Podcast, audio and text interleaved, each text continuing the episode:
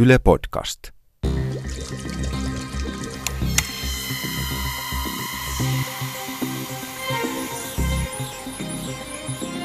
Tiede Ykkönen, Extra. Käymme neljän jakson ajan Suomen punaisen ristin veripalvelussa. Tässä kolmannessa jaksossa perehdymme veriryhmiin. Suomessa lapsikin tietää, että ihmisillä on erilaisia veriryhmiä ja väärän sortin verta ei passaa antaa kenellekään. Kiitos peruskoulun ja hyvän kotikasvatuksen. Mutta miten vääntäisit rautalangasta abo-veriryhmien erot? Mitä niillä on eroja ja mitä niillä on yhteistä? Suomen punaisen ristin veripalvelun lääkäri Johanna Kastareen. No itse asiassa veriryhmät perustuu vain ja ainoastaan meidän punasolujen pintarakenteeseen, pintaominaisuuksiin. Eli me ollaan peritty veriryhmät vanhemmilta, veriryhmä ei muutu elämän aikana. Me ollaan peritty tietyn näköisiä punasoluja. Ja lyhykästi voisi sanoa, että tämä ABO järjestelmä on itse asiassa AB0 järjestelmä. Se on kaikkein tunnetuin ja siinä mielessä myöskin merkittävin veriryhmäjärjestelmä. Se tarkoittaa sitä, että ne, jotka on A-ryhmää, heidän punasolujensa pinnalla on A-tekijä. Ne, jotka on B-ryhmää, heidän punasolujen pinnalla on B-tekijä. Ne, jotka on AB-ryhmää, heillä on sekä A- että B-tekijä. Ja se O-ryhmä on itse asiassa nolla, eli heidän punasolujensa pinnalla ei ole A-tekijää eikä B-tekijää. Tämä on niin kuin se biologinen malli, mistä veriryhmät syntyy ja merkitystä niillä on siksi, että verensiirroissa täytyy huomioida toi pääveriryhmä aina, jotta ei jouduta pulaan. Ja se, jotta ei jouduta pulaan, tarkoittaa sitä, että jos saa hyvin epäsopivan ryhmän verta, niin punasolut rupeaa hajoamaan ja se on aina tavallaan vaarallinen tilanne, kun sieltä sitten vapautuu aineita verenkiertoon ja, ja munuaiset kuormittuu ynnä muuta. Onko se jonkun sortin hylkimisreaktio? Se ei ole hylkimis, se on ihan hajoamisreaktio. Se on hemolyysi. Ne, ne punasolut tietyllä tavalla rikkoontuu vasta-aine muodostuksen takia. No miten se veriryhmän käy esimerkiksi leukemiahoidoissa, kun ö, tuota, se koko punasolujen valmistusprosessi aletaan alusta ja häviten, tuhotaan se oma luuydin ja laitetaan siirtokantasolut sinne joltain terveeltä ihmiseltä? Tämä on se tilanne, jossa ihmisen veriryhmä tosiaankin voi vaihtua. Eli se kantasolusiirron jälkeen on mahdollista, että, että ei ole enää sitä omaa veriryhmää. Silloin kun se kantasolusiirre sitä suunnitellaan ja hankitaan, niin tärkeämpää kuin punasolujen veriryhmä on niin sanotut kudostekijät, eli HLA-tekijät. Näiden kudostekijöiden suhteen pitää löytyä sopiva luovuttaja, joko lähisukulaisista tai sitten rekisteriluovuttaja, vapaaehtoinen luovuttaja. Ja jos se kudostyyppi on sopiva, niin silloin voidaan, voidaan ö, olla tilanteessa, että veriryhmä ei olekaan sama. Ja se on tilanne, jos ihmisen veriryhmä vaihtuu tosiaan sitten loppujäksi. No miten se kroppa kestää sen, että veriryhmä vaihtuu kesken elämää? Kyllä kroppa kestää sen, koska siinä vaiheessa, kun, kun se kantasolusiirto tehdään, niin siellä sitä omaa solutuotantoa ei ole ja pikkuhiljaa korvataan sitten uusia punasoluja luovutetulla verellä, niin elimistö kestää sen. Mutta niiden kudostekijöiden mukaan täytyy löytyä riittävän sopiva. Sitä elimistö ei kestä, se lähtee hylkimään muuten. Niin siinä tulee sitten semmoinen ihan oikea hylkimisreaktio ilmeisesti. Joo, se on näitä hylkimisreaktioita nimenomaan niin kuin näiden, jos, jos se kudostyyppi ei ole sopiva. Miten nämä HLA-kudostyypit liittyy verensiirtoon, kun verihän on lientä kudos on niin kuin kudosta? Joo, HLA eli kudostekijät joudutaan huomioimaan aina välillä noissa verihiutale siirroissa. Eli meillä on luovuttajia, jotka on tyypitetty tarkkaan kudostekijöiden, HLA-tekijöiden mukaan nimenomaan sen takia, että me voidaan kutsua heitä luovuttamaan kudostyypiltään juuri sopivia verihiutaleita potilaille. Eli kun punasoluissa on, on punasolu tai ne, ne veriryhmätekijät, niin verihiutaleissa meidän pitää huomioida usein sen lisäksi sitten näitä kudostekijöitä. Tämä on aika monimutkainen paletti. Missä vaiheessa näitä kaikki tämmöisiä ylimääräisiä tilpehöörejä ylipäätään on havaittu niin kuin elämässä, että kun aikaisemmin oli vain ABO-veriryhmät ja sitten nyt siellä on HLA-tyypitkin seassa ja kaiken näköisiä tuommoisia ylimääräisiä väkkäröitä. No, täytyy sanoa, että kaiken kaikkiaan niin tämä, tämän tyyppinen tyypittäminen, niin, niin 1900-luvun alkupuolelta on vasta ruvettu ylipäätänsä ymmärtämään ää, veriryhmien merkitystä. Ja, ja sitten kun me mennään niin kuin 2000-luvulle, niin, niin tällä tyylillä, mitä me nyt tyypataan, esimerkiksi kudostekijöitä, HLA-tekijöitä, verihiutale siirroissa, niin, niin suunnilleen semmoisesta aikaikkunasta puhutaan. Ja siis edelleen on Euroopassa maissa, joita, joissa esimerkiksi ei ole mahdollisuutta siihen, että he voisivat tuottaa HLA-tyypitettyjä verihiutale valmisteita niin, niin kuin täsmähoitoa, mitä, mitä nyt, nyt meillä ja Pohjoismaissa ja, ja suurimmassa osassa Eurooppaa on. Että tavallaan aika nuorta, jos nyt miettii pitkällä aikavälillä sairaan- ja terveydenhoitoa, niin, niin suhteellisen nuoresta asiasta on kyse. Kun täällä on näitä nimenomaan verihiutaleiden luovuttajia just tuolla naksuttavissa koneissa, niin onko nämä sitten semmoisia jotain erikoistapauksia, jotka on tänne tilattu vai käykö ihmiset muuten vain tälle työajalla verenluovutuksessa? Osa käy, osa käy hiutaleluovutuksessa niin, että me kerätään, meillä on sopiva määrä näitä perusveriryhmällisiä verihiutaleita. Mutta nyt en osaa sanoa, onko joku näistä luovuttajista sellainen, jolle on tullut soitto, potilas X sairaalassa Z tarvitsee sen kudostyypin mukaisia verihiutaleita, joita sinä voisit luovuttaa, voitko tulla?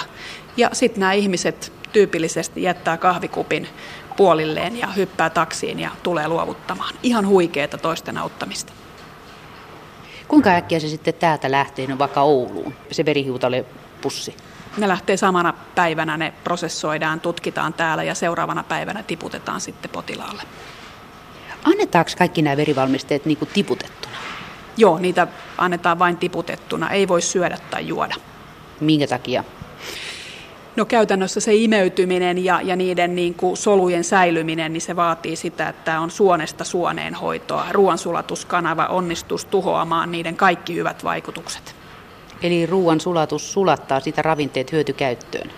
Joo, ja periaatteessa pilkkoo ne solut, solurakenteet.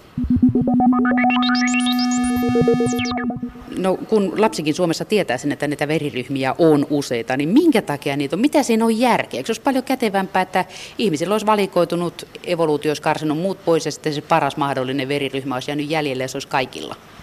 Joo, tuo on hyvä kysymys, kysymys, mihin niitä veriryhmiä tarvitaan. Siis ne punasolutekijät, niitä ei ole kyllä kukaan keksinyt siksi, että et, et olisi tavallaan niin kuin erityyppisiä verivalmisteita tarjolla täällä meillä varastossa. Niin, niin punasolutekijöillä on muitakin tehtäviä. Ne on esimerkiksi kuljetusportteja sinne solun sisään, ne on, on jonkinlaisia reaktioiden käynnistäjiä, katalysaattoreita. Et ne, ne ei ole ihan vaan niin kuin tämän veriryhmäjärjestelmän vuoksi keksitty. Ja toi sun evoluutiokysymys on hyvä, koska mm, ihan tavallaan se, mikä tiedetään, on se, että eri puolille maailmaa on rikastunut eri tavalla tiettyjä veriryhmiä. Yksi hyvä esimerkki on se, että Afrikassa O-ryhmä on huomattavasti yleisempi kuin muualla. Ja O-ryhmäläiset sietää paremmin malariatartuntoja, tai he eivät saa niitä niin paljon kuin muut ryhmäläiset. Ja tämä on tietysti ihan järkeenkäypä. Tämä on nyt ehkä pikkusen yksinkertaistettu, mutta tämmöinen yleinen teoria on, että O-ryhmä on optimaalinen Afrikassa, jossa on paljon malariatartuntoja. O-ryhmäläiset on selvinnyt siellä vuosisatojen aikana paremmin kuin muut. Sehän on ihan järkeenkäyvää, että ympäristö ja luonnonvalinta valikoi niitä, jotka parhaiten pärjää. Eli siellä on malaria merkittävä luonnon voisiko sanoa luonnonvoima, joka karsii niitä, jotka ei sitä kestä. Ja anemia on siellä niin kuin hyödyllinen ominaisuus, koska anemiaisiin punasoluihin ei malarialoisio mahdu änkemään. Mutta sitten niillä on kaksi suojasysteemiä, myös tämä veriryhmävalikointi. Joo, näin ajatellaan kyllä, että et, et sekä ehkä sirppisoluanemian esiintyvyys että sit rikastuminen O-veriryhmän suhteen, niin niillä molemmilla on niin kuin merkitystä. Ne on merkityksellisiä juuri malarian osalta ja malariahan on niin kuin iso terveysuhka Afrikassa. No mikä, mitkä veriryhmät täällä Suomessa sitten on valikoitu? Onko mitään arvausta siitä, että minkä takia kylmä talvi ja ö, takavuosina niin nälkävuosi 3-5 vuoden välein karsii niin kuin ne, millä on tehoton aineenvaihdunta? Joo, itse asiassa suomalaisissahan A-ryhmä on kaikkein yleisin.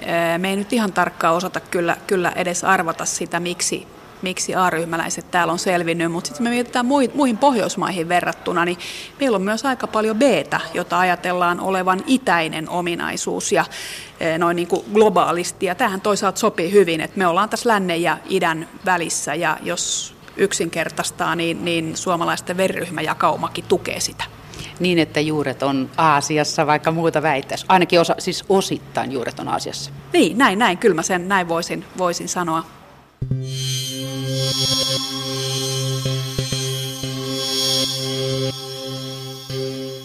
Siis kun joskus kun minä olin pieni, niin ajateltiin, että tämä, ainakin maalikot, me maalikot ajateltiin monesti, että nämä ABO-veriryhmät on ne, millä on jotain merkitystä, mutta kuinka paljon niitä näitä päälle liimattuja tilpehöröjä on, mitkä sitten sotkee tätä yksinkertaista niin kuin selkeätä jakoa? Joo, eli ABO-järjestelmä on se tärkein ja verensiirtojen kannalta merkittävin ryhmä, mutta nykyisin tunnetaan kymmeniä veriryhmäjärjestelmiä ja yli 300 itsellistä veriryhmätekijää. Et jos ajatellaan, että ne punasolut tyypitetään ihan ihan joka ikisen tunnetun tekijän mukaan, niin sitten meillä on yli 300 veriryhmätestistä tulos.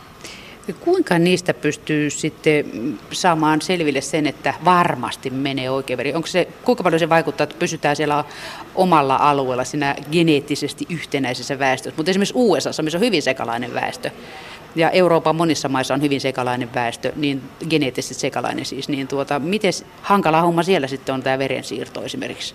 No osittain hankala, siis kaikki nämä veriryhmät ei ollenkaan ole merkityksellisiä, että niitä tarvitsisi huomioida rutiiniverensiirrossa. Näiden muiden veriryhmien merkitys itse asiassa tulee silloin tyypillisesti esiin, kun on potilas, joka saa runsaasti verensiirtoja ja joka jostain syystä, mekanismista, jota me ei tunneta, niin on herkkä muodostamaan vasta-aineita itselleen vieraille punasoluille.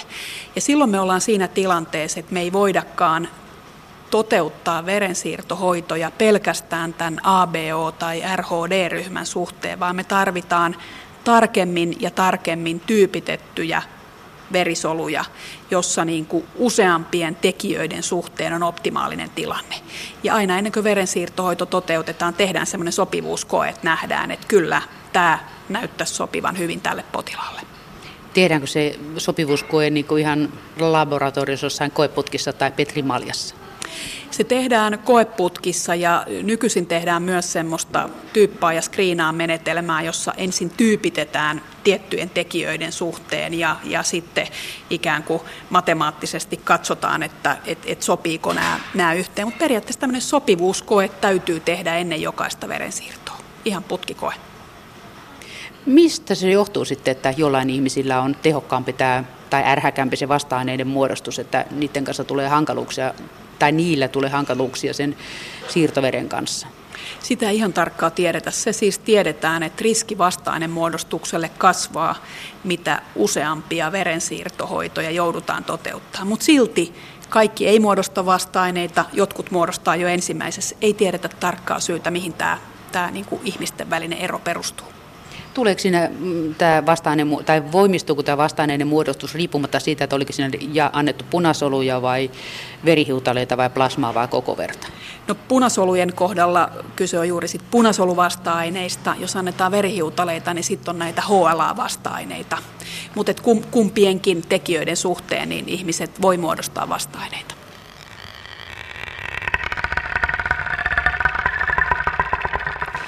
Kun tämä veren luovutus tai varsinkin se vastaanotto on noin monimutkaista, niin mitä sitten on se hätäveri ja kenelle sitä käytetään?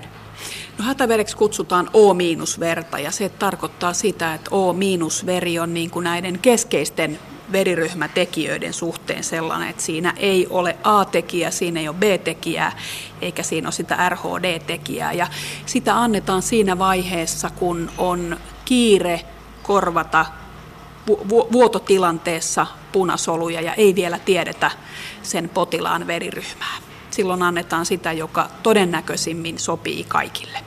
No jos on joku kolaritapaus, että siellä on useampi auto ollut mukana ja sitten siellä on useampi ihminen, jolla on, joka on menettänyt runsaasti verta, niin mistä sitä sitten yksi kaksi tempastaan sitä hätäverta, kun, ei, kun pitää antaa verta, mutta ei ehdi tyypittää sitä veriryhmää noin supertarkasti? No, tyypillisesti meillä on sitä niin sanottua hätäverta kyllä olemassa kriisi tilanteita varten aina me pyritään niitä varastoja pitämään hyvänä. Ja itse asiassa, jos me mietitään tämmöisiä isoja onnettomuuskolari tai jopa näitä ikäviä niin kuin ampumistilanteita, niin loppujen lopuksi verensiirtojen tarve ei niissä ole ollenkaan niin iso kuin me ajatellaan. Osa niistä potilaista menehtyy jo osa sitten, ne jotka tarvitsee verta, niin ehtii kuitenkin sit sairaalaan leikkaushoitoon. Et on vähän sellainen ajatus, että kun tapahtuu joku tämmöinen hirmuteko, niin verta kuluisi ihan järjettömiä määriä. Se ei ihan pidä paikkansa.